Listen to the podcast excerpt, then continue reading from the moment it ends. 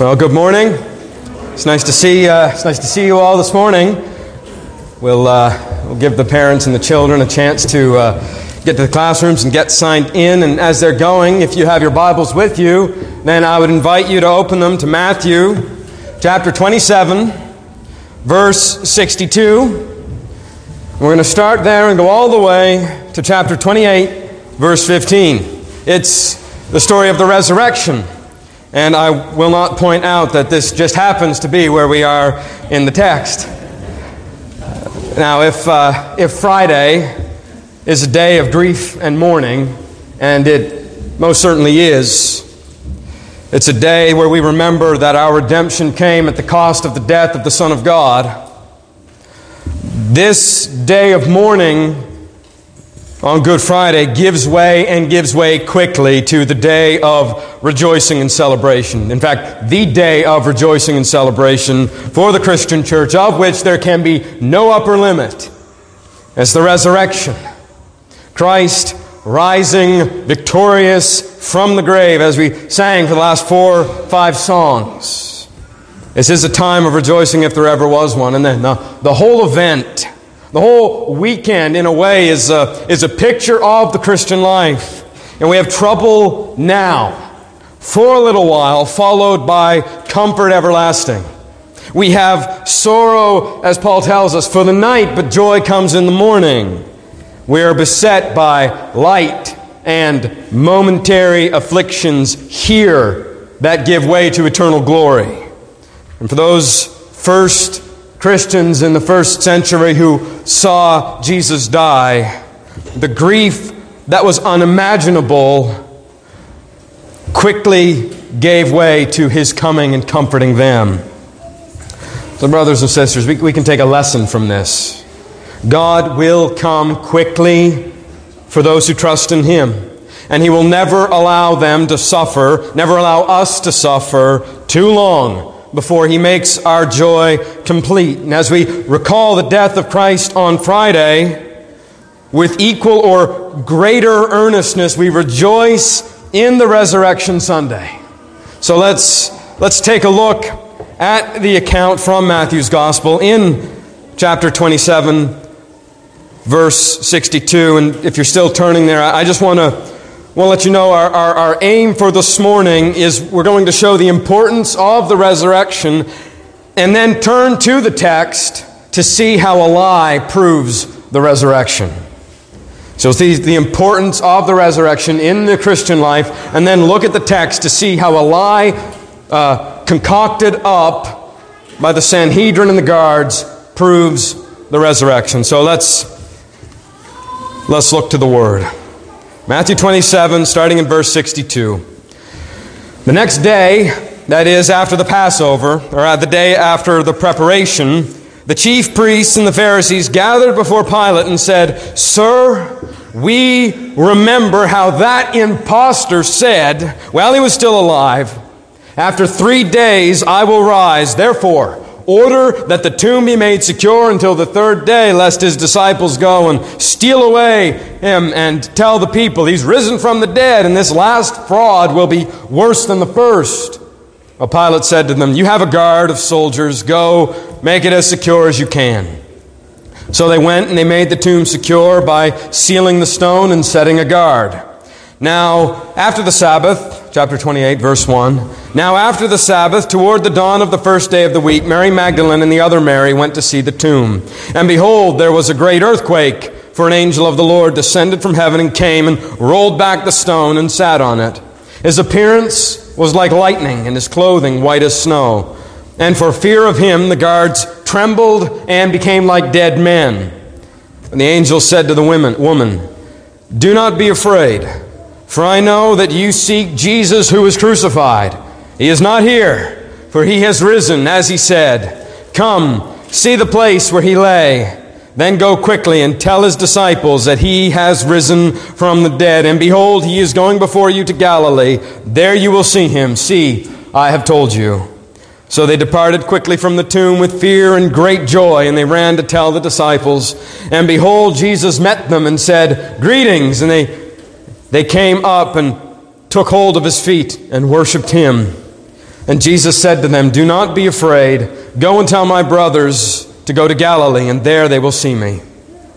While they were going, behold, some of the guards went into the city. And they told the chief priests all that had taken place. And when they had assembled with the elders and taken counsel together, they gave a sufficient sum of money to the soldiers and said, "Tell people his disciples came by night and stole him away while we were asleep. And if this comes to the governor's ears, we will satisfy him and keep you out of trouble." And so they took the money as they were directed. And this story has been spread among the Jews until this day. Let's pray. Lord, I pray that you would help us to understand your word this morning, Lord. It's, it is not difficult, but our hearts are often so dull. And I pray, Lord, that you would glorify your Son and glorify yourself through what you have done in raising him from the dead. And I pray that everyone who is here this morning, from whatever walk of life they come from, and no matter how they found themselves here this morning, that they would leave believing in the resurrection of Christ from the dead. I pray, Lord, that you would give us eyes to see what you have put on display in times past, and hearts to believe what you have preserved for us in your word. Be with us this morning, Lord, in this place. In Jesus' name we pray. Amen. Well, few things are as central to the Christian life as the resurrection of Jesus Christ. In fact, I would, I would go so far as to say that the resurrection is even more significant than the cross. Without the resurrection, there would be no Christianity. But I'm not saying this is my opinion, because if it was only my opinion, you wouldn't have any right or reason to be here listening to me. I think that the resurrection is more significant, if not the most significant event in Christianity, in the history of the world, because it is the clear teaching of the rest of the New Testament. Christianity is centered on the resurrection. In fact, you know why we meet on Sundays? In a sense, every single Sunday morning when we meet together, we are celebrating the resurrection. But First Peter consider some of these verses. First Peter three eight. It says, "Blessed be the God and Father of our Lord Jesus Christ. According to his great mercy, he has caused us to be born again to a living hope through the resurrection of Jesus Christ from the dead." Right? If you're a born-again Christian, which is the only kind that the Scripture knows, there's no such thing as a Christian who is not born again. And if you are, the only reason is because Christ has been raised from the dead. Or Romans ten nine. "If you confess with your mouth that Jesus is Lord and believe in your heart that God raised him from the dead, you will be saved." Right? Our faith, what we place our faith in, is centered not primarily on his dying, but on his being raised. Or Romans eight. "Who is there to condemn? Jesus Christ is the one who died. More than that, who was raised, who is at the right hand of God, who indeed is interceding for us." Here Paul says in Romans, the resurrection is why we are not condemned, even more so than the death of Christ.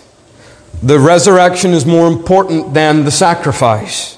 In First Corinthians fifteen, if we, what we read this morning, "If Jesus was not raised, then you are still in your sins. If Jesus was not raised, then above all people in the world we are most to be pitied. If Jesus was not raised, we are liars and make God out to be a liar." We have no hope apart from the resurrection. If Christ is not raised, we're not forgiven. If Christ is not raised, then every time we open up the book and speak about Christ reigning and ruling, every time we sing a song, we're not telling the truth if Christ is not raised. If Christ is not raised, there is no Christianity. And when Paul preaches the gospel to the Athenians, to the Gentiles in Acts seventeen, he calls those who hear him to believe. But he doesn't call them in the first instance to believe that Jesus is the Son, though they'll believe it. And he doesn't call them in the first place to believe that Jesus died, though they have to if they believe what he calls them to believe, that Jesus was raised from the dead. And the resurrection is the focal point of Paul's gospel. And that should be obvious why, shouldn't it? The reason why the resurrection is so obviously the focal point is because in this world, people die every day. In fact, from the time you walk in here this morning till the time you leave, there are going to be twelve thousand plus people dead in the world during that short span. twelve thousand. What's that, a, a seventh of the population of the city of Fredericton? From the time you walk in the door till the time you leave, we'll have departed from the earth. There's nothing unusual about people dying. Everyone dies eventually. Now, you think about this. We just went through a pandemic. Death did not increase during the last two years. There's a war in Ukraine right now. War does not increase death. Death is final in every generation. The only thing that famines and plagues and wars do is speed things up just a little bit. But you know what doesn't happen? What doesn't happen for the many billions who've died, they don't come back to life again. There have been all kinds of people throughout history, all throughout the ages. Prophets and leaders and scholars and kings and theorists and whatever whatever kind of thinker, philosopher you want to name, all of them who have made all kinds of claims. Claims on people is what it means to be human. Claims of authority, claims of truth, claims on even the devotion of people. But in the end, they died and they stayed dead. And some of their ideas were carried on by their, by their followers, by those who really believed. But as to their veracity, as to the truthfulness of everything they said, who can know? How can anyone know if what these influential leaders and people said was true or not? What could possibly prove it? Well, one way you could know for sure was if God Himself authenticated the message. That's the only way you could know with certainty. An outside judge who knows the truth of all things says what this person has spoken is true. You can take it to the bank. You can trust everything they've said. A divine authentication. And I can't think of any better divine authentication than when the author of life and death raised Jesus from the grave. Just think about this. Let me give you an example. I want you to imagine a man down in Officer Square. And for three years, he's there in Officer Square. Some of you probably pass by there every day. He's there preaching. And he preaches all around the city, and he preaches all around the province, and he, he gains a great deal of fame. Gains a deal of, of notoriety. Newspapers start to write about him. He's He's on the on the five o'clock news. He's seen all over social media, and many people even hear about him in person, hear his message in person. They, they hear what he says, and uh, it's quite radical. He claims that he's the Son of God. He claims that not only everything he says is true, but that he is truth.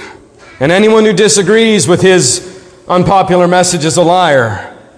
Imagine he said that the way most people live their lives is wrong and they have to repent. The way they think is immoral, and God Himself is going to hold them to account unless they turn and trust in Him, and that God would destroy them in hell forever. Radical claims. And then he made the most outlandish claim of all. But out of everything I've said, and all of it is true, I can save you from the judgment and from death and from hell, because that's why I'm here. That's why I came. All of those terrible things I said God is going to judge and, and, and, and do. If you trust me, None of it's going to happen to you if you believe me. It's all you have to do. Believe in me, who I, who I am, I, who I say I am, and what I've done. Well, can you imagine if that happened? Not two thousand years ago, a couple of days ago in Officer Square. It'd be very difficult to believe it, wouldn't it? It's no wonder that C S Lewis, when he was writing about Jesus and the claims that Jesus made, he said there's only three possibilities. He said either he is, is a liar, and he knows it, and everything that comes out of his mouth is untrue. Either he's a madman who can't even make the distinction between what is real and what is false to make such outlandish claims, or he is who he claims to be. He is the Lord. It would be very difficult to take the claims of someone like that seriously if they're making claims so exalted. Yeah, certainly if this was happening, it would rile up a lot of people. He would have some enemies. They'd get angry at him. They would debate with him. They might even fight him because of what he said. No one would doubt that. They might even want to kill him on account of his claims.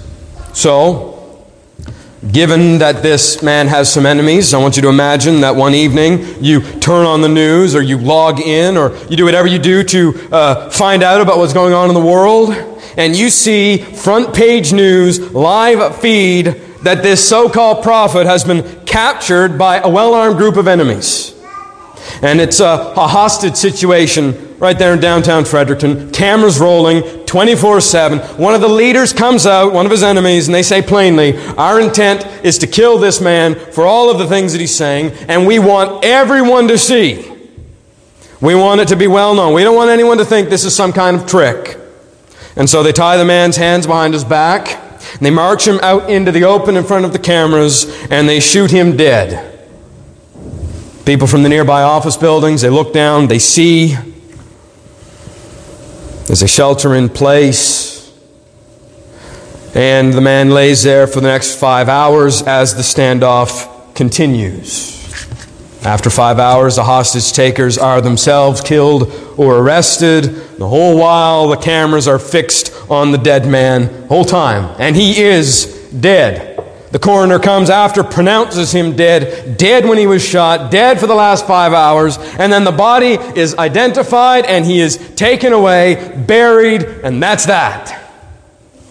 The few people who believed what he said are going to be shaken and very disturbed, but ultimately they're going to be defeated. And even though some would mourn and some would respect him and even love him, very few now would take what he said very seriously. He's dead. It's over. So imagine after a few days, after this event that was broadcast all around the world, had the world's attention wrapped for hours, headline after headline, reading dead. After all of that, you go downtown, into your office, or you're driving through wherever you go, and you hear something, you roll down your window and you look, and there he is preaching in Officer Square. The same man who three days earlier you watched die. What are you going to do with his message now?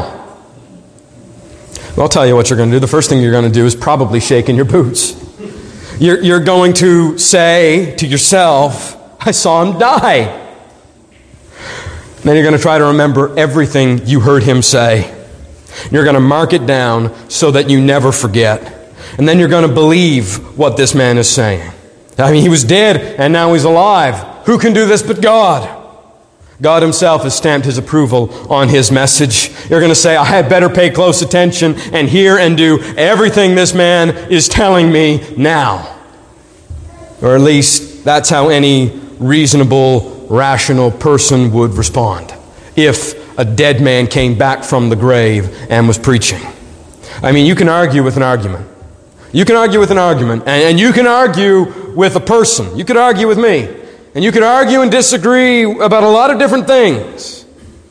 But you can't argue with the resurrection. That's beyond your ability to debate. You can't argue with the man coming back from the dead.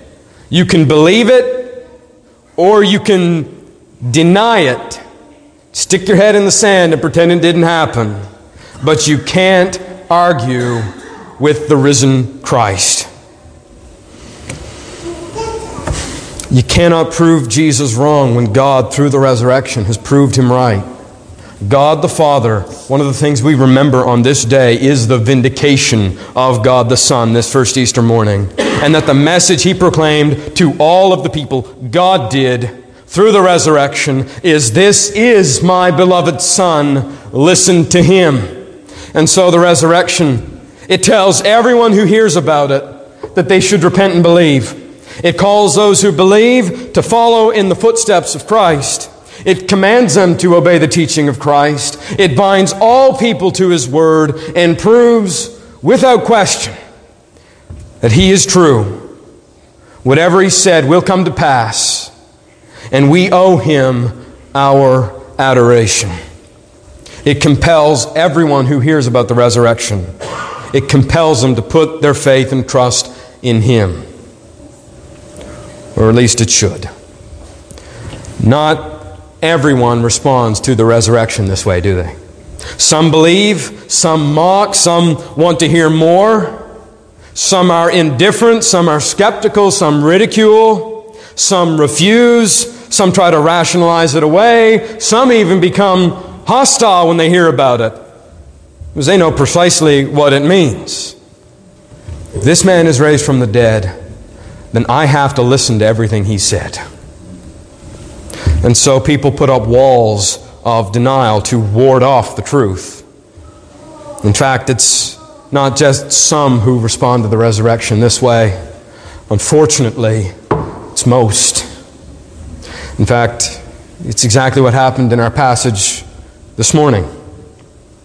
The guards and those who sent them with the resurrection right in front of them. I had, a, I had a front row seat. They're some of the first people who knew that it happened. They deny it and they lie about it. Hendrickson, in his commentary, he, he gives an outline. He says, this is, the, this is the guards stationed, scattered, and bribed. And then he focuses in on the guards and how, how what happens in their short story proves the resurrection. And it starts in verse sixty-two. And in verse sixty-two, they're stationed.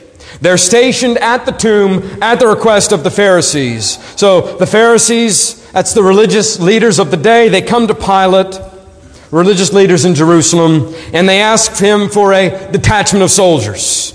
They want some trained and capable men to guard the tomb. But this is a, a strange request, isn't it? Because they don't want these men to come and guard a captured zealot, one of the terrorists in ancient Israel.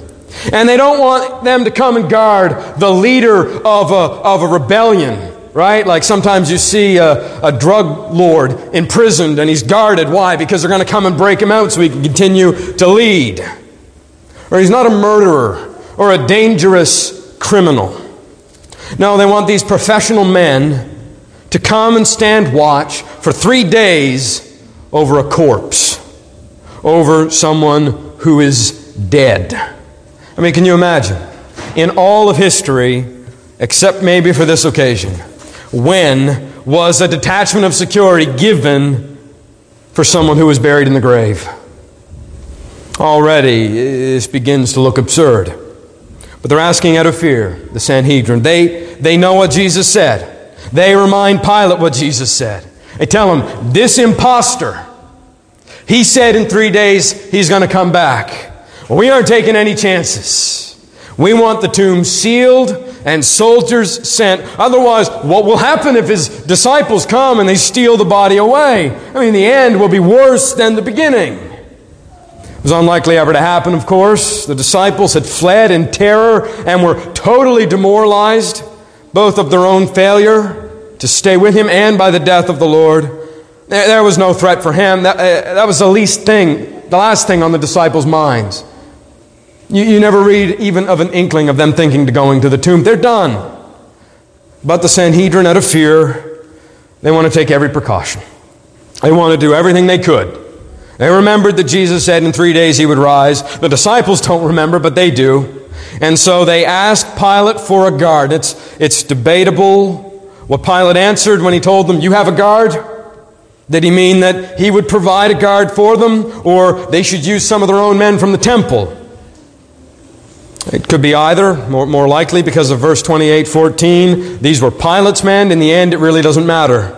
What matters is that the tomb was made as secure as humanly possible, and it was made secure by the enemies of the Lord, by the enemies of Jesus. Pilate has given them permission. And so, rejoicing that their plan's been accepted, they go to the tomb, they do everything they can. They, they have the tomb sealed with, with wax all around the stone so it can't be broken. They put the imperial insignia on it. Warning of the Roman wrath that will fall on anyone who dares to break that seal. Then there's the stone, large and heavy, that uh, uh, very few men could contend with. And lastly, they send the soldiers, trained for war, well-armed, guarding the grave.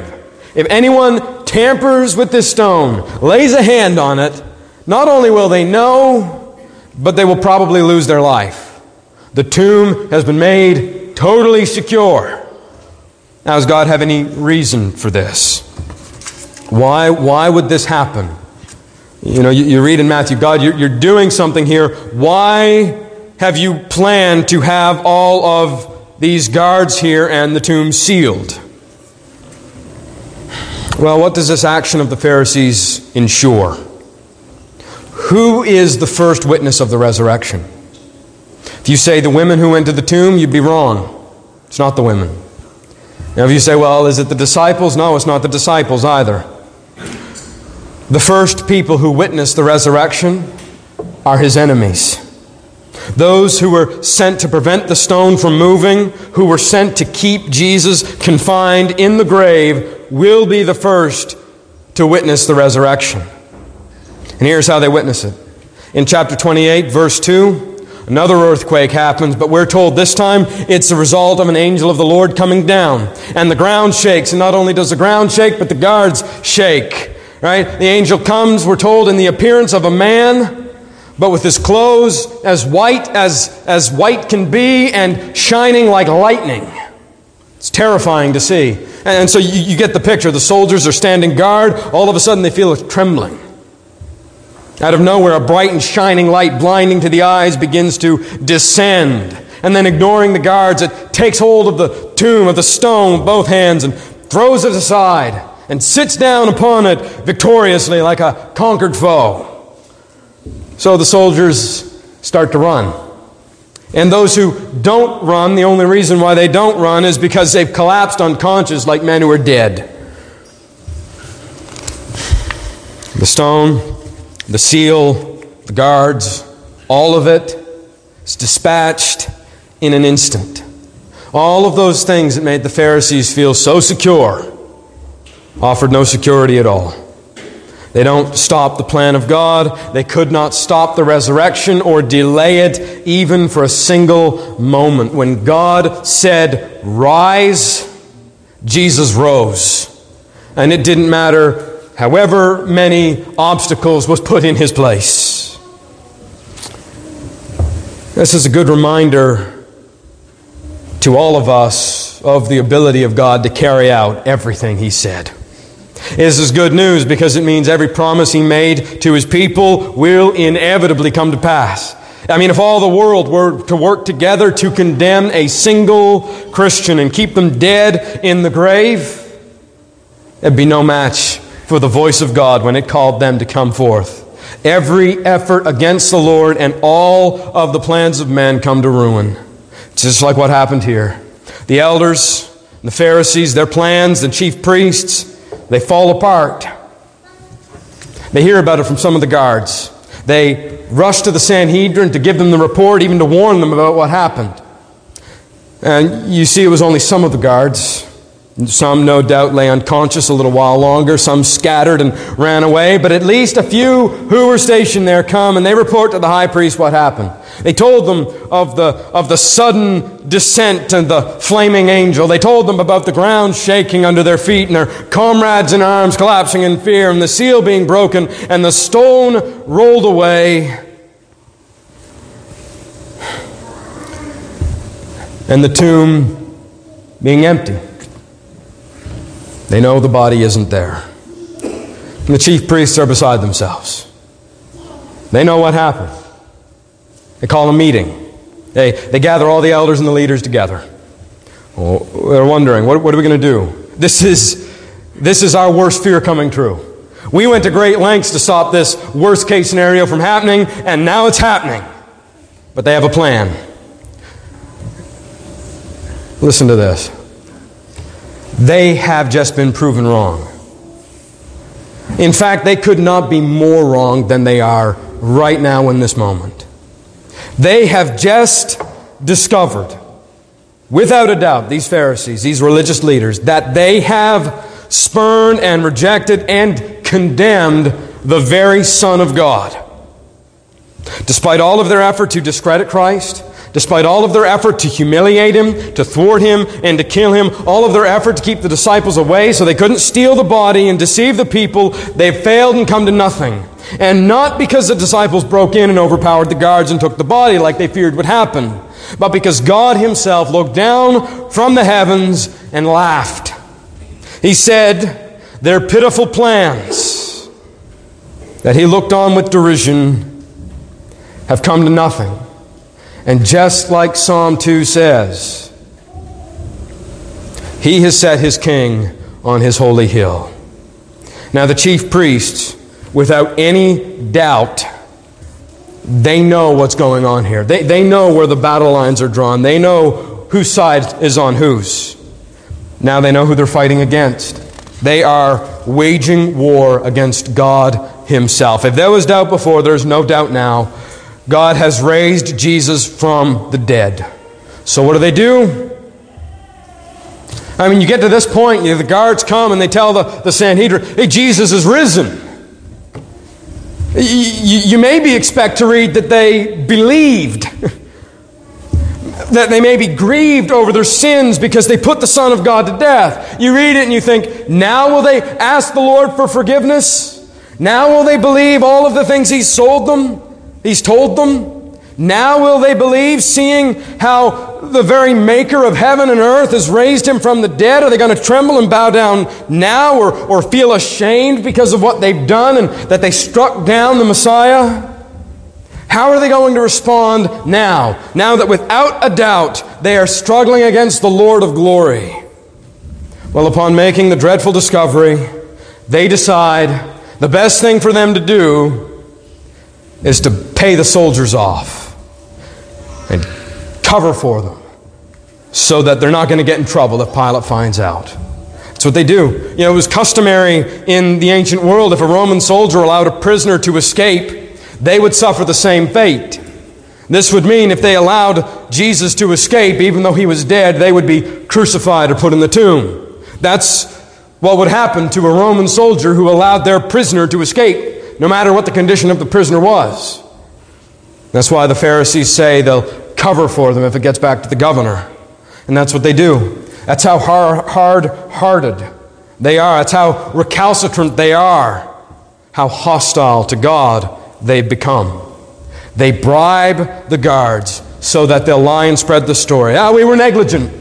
We fell asleep. Oh, can you blame us? We were guarding a dead man. And while we slept, the disciples came and they stole the body. You know what we don't read? You want to know the extent of the hardness of these people's heart? Just how, how opposed to Christ they really were? We don't read that the chief priests and elders doubted, even for a moment. We don't read that they rejected the story of the angel descending and the stone being rolled away and said it can't be true. We don't read that they were in utter disbelief. They believed the soldiers. They believed that Jesus rose from the grave. They believed that he was God's son, or they did now, and they hated to be wrong. In fact, they hated so much to be wrong, and they hated so much to be embarrassed, that even though the resurrection was proven indisputably with unarguable clarity, and even though they believed it happened, they would not believe in Christ. They hated Him. And the heart on display in this moment is a heart that says if they could, they would crucify Him again. Like so many today, they would rather die, they would rather lie, they would rather deny than believe. And that lie began on the first Easter Sunday and has persisted even until now. Sometimes you still hear it, that the disciples are the ones who took the body and hid it away. But we know what happened.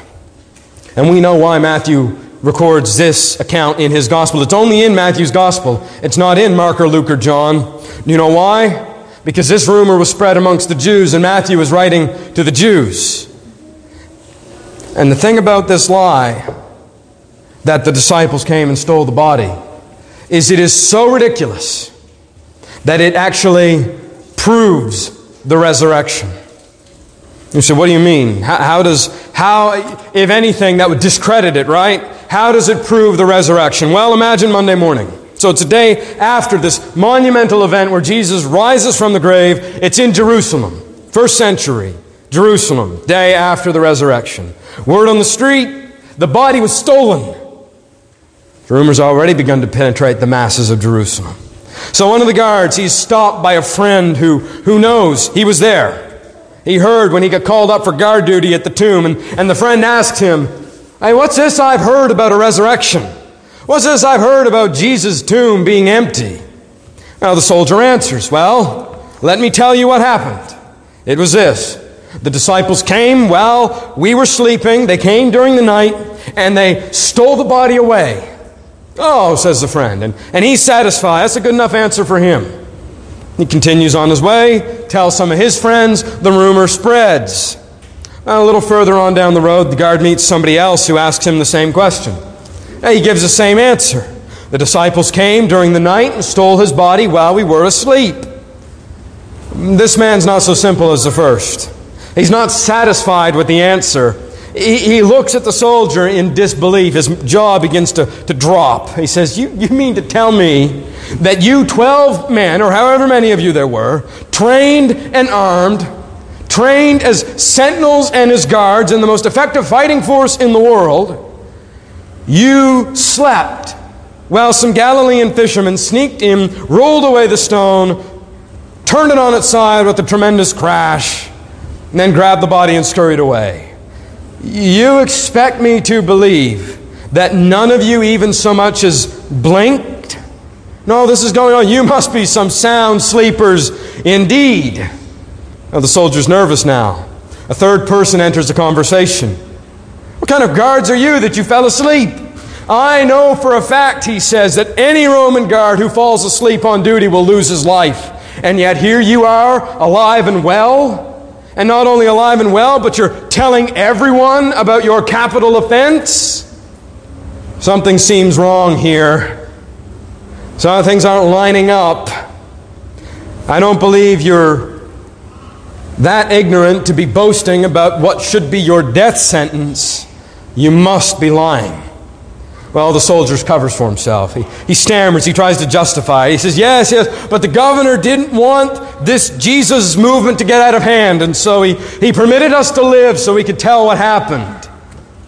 And a fourth person who's been watching, he begins to question the, the guard. And he's been listening, he's been taking in the conversation. He sees an even greater problem. He asks him, would you mind, just, just so I understand, would you mind repeating everything that happened once more? He says, I've told you. The disciples came at night, we were all asleep, and they took the body of Jesus. You expect me to believe that, the fourth man says? Oh, you betray yourself. You, you said by your own admission that you and everyone with you were deeply asleep, sleeping so soundly that the disciples were able to come, empty the tomb without the slightest opposition at all. So just to make sure I've got that right, you and everyone who with you, who should have been guarding, were sleeping so soundly. You didn't hear a thing. Yes, So if you couldn't hear the grinding of the stone being moved because you were asleep, and you didn't hear it tip over to the ground because you were asleep, and the crash as it landed, and if you didn't hear the clamor of the disciples as they dashed off with the body, if you slept through all of that, then how in the world could you possibly know what happened? If you were sleeping like you say, and you didn't see anyone enter the garden, and you didn't see anyone open the tomb, and you didn't see anyone carry the body out, if what you say is true, that you were asleep, you didn't see anything at all. But the only rational, logical response to a guard who said, well, he was sleeping, the disciples came and stole the body away, it, it wouldn't be reliable at all, would it? Because he, if what he said is true, we were all asleep, he couldn't possibly know. And so you see, Matthew includes the story because the rumor itself puts the rumor to death. No one stole the body of the Lord Jesus. It happened just as he said. In the same way, every opposition, every so-called solution to the problem of the empty tomb, apart from the resurrection, it falls apart just like this. Oh, Jesus wasn't really dead. He was crucified and speared and buried for three days. He was dead. The disciples stole the body. Well, that's defeated in its face. Now, there's only one possible explanation for the empty tomb on Easter morning. Jesus Christ, by the power of God, rose from the grave. And because he did, he is who he says he was. Heaven itself confirms it, and every exalted claim that Jesus Christ made about himself is true. Everything he said about heaven is true. Everything he claimed about hell is true. And every claim he made on you is true. It's binding, and it requires an accounting. Because you can argue with a book, and you can argue with a person, and you can argue with an argument, but you cannot argue with the resurrection. It's like the sun comes up in the morning. It's there. You can believe it, or you can reject it in some kind of self-denial. But you can't seriously debate the sun is not in the sky. You can't say with any credibility, it's not there.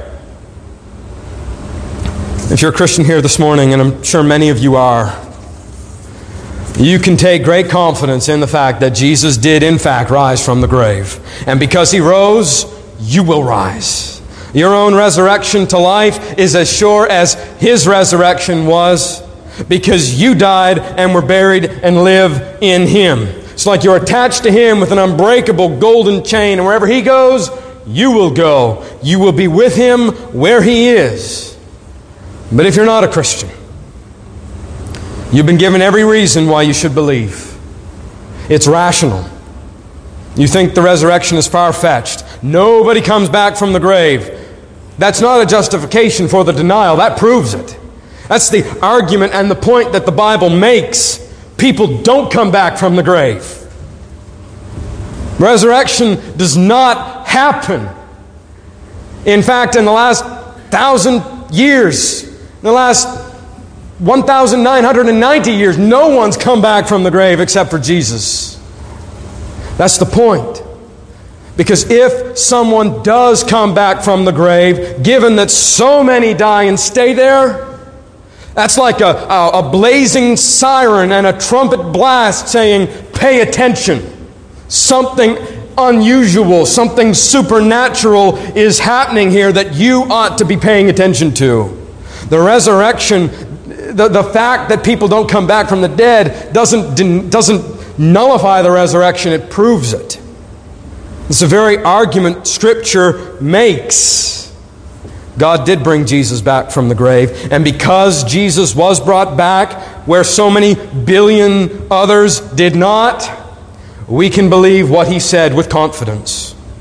It's rational to believe if Jesus rose from the grave, and it's reasonable to believe it. Well, with hell as the alternative, is it not in your best interest to secure a place in heaven. It's for your good. It's the right thing to do. Lay it out before you. You have heaven on one hand and eternal life, hell and eternal death on the other. Which is reasonable for you? Which is the best decision to make moving forward? No, it's reasonable. It's for your good. It's the right thing to do, if only for your self-preservation. This you know. But it's not reason that stands in your way. And it's not that you're too rational. My concern is what prevents people is hardness of heart, like the Pharisees. And what was said of them might be true of you. It says, even if a man were to come back from the dead, they would not believe. Well, don't be like them. Confess Christ as Lord. That's why He came. You don't have to die in your sins. You can be forgiven and live forever with Him. You say, my heart's too hard. Well, then confess your hard heart to Christ and ask Him to soften it. When you say, well, it's, it's too dull to care, I don't even care. Well, then confess your dullness to Christ and ask Him to sharpen it. The Lord is willing to forgive and to save. He delights to. It's why He came. It's why He died. It's why He rose. It's why we sing and what we celebrate today and we'll celebrate forever. The risen Christ is both Savior and Lord. And so if you hear His voice this morning, if you see the truth of His resurrection, of His death, burial, and rising from the grave for your sins, to cover them, to bring you to Him, do not harden your heart, but see the proof that God has given. See Christ in His resurrection and believe. Let's pray. Lord, You delight to forgive and to save. You have given us every reason to believe. Lord, You look down from heaven and call people to repent and believe, to turn from sin and believe in You. You've sent Your Son so that they could do so. You've raised Him from the dead to prove it. The angels in heaven call out to believe. Your Word commands people to believe. You put churches and, and people all around to call others to come to You. You delight to forgive. You've warned of the danger of neglecting so great a salvation. Lord, we have so many comforts and promises and assurances that it is true. Lord, what a comfort to Your people who believe. Jesus Christ has risen from the grave. Lord, I pray that it would be a comfort to everyone in this room, that no one would look on it as a, as a kind of fantasy or historical myth. Jesus really did die, and He really did rise again. And I pray, Lord, that You would give people ears to hear, and eyes to see, and hearts to believe, that we would see and love the risen Christ. You have given us every reason to believe You and not a single one to deny it. Thank You, Lord, for Your great and many promises and proofs.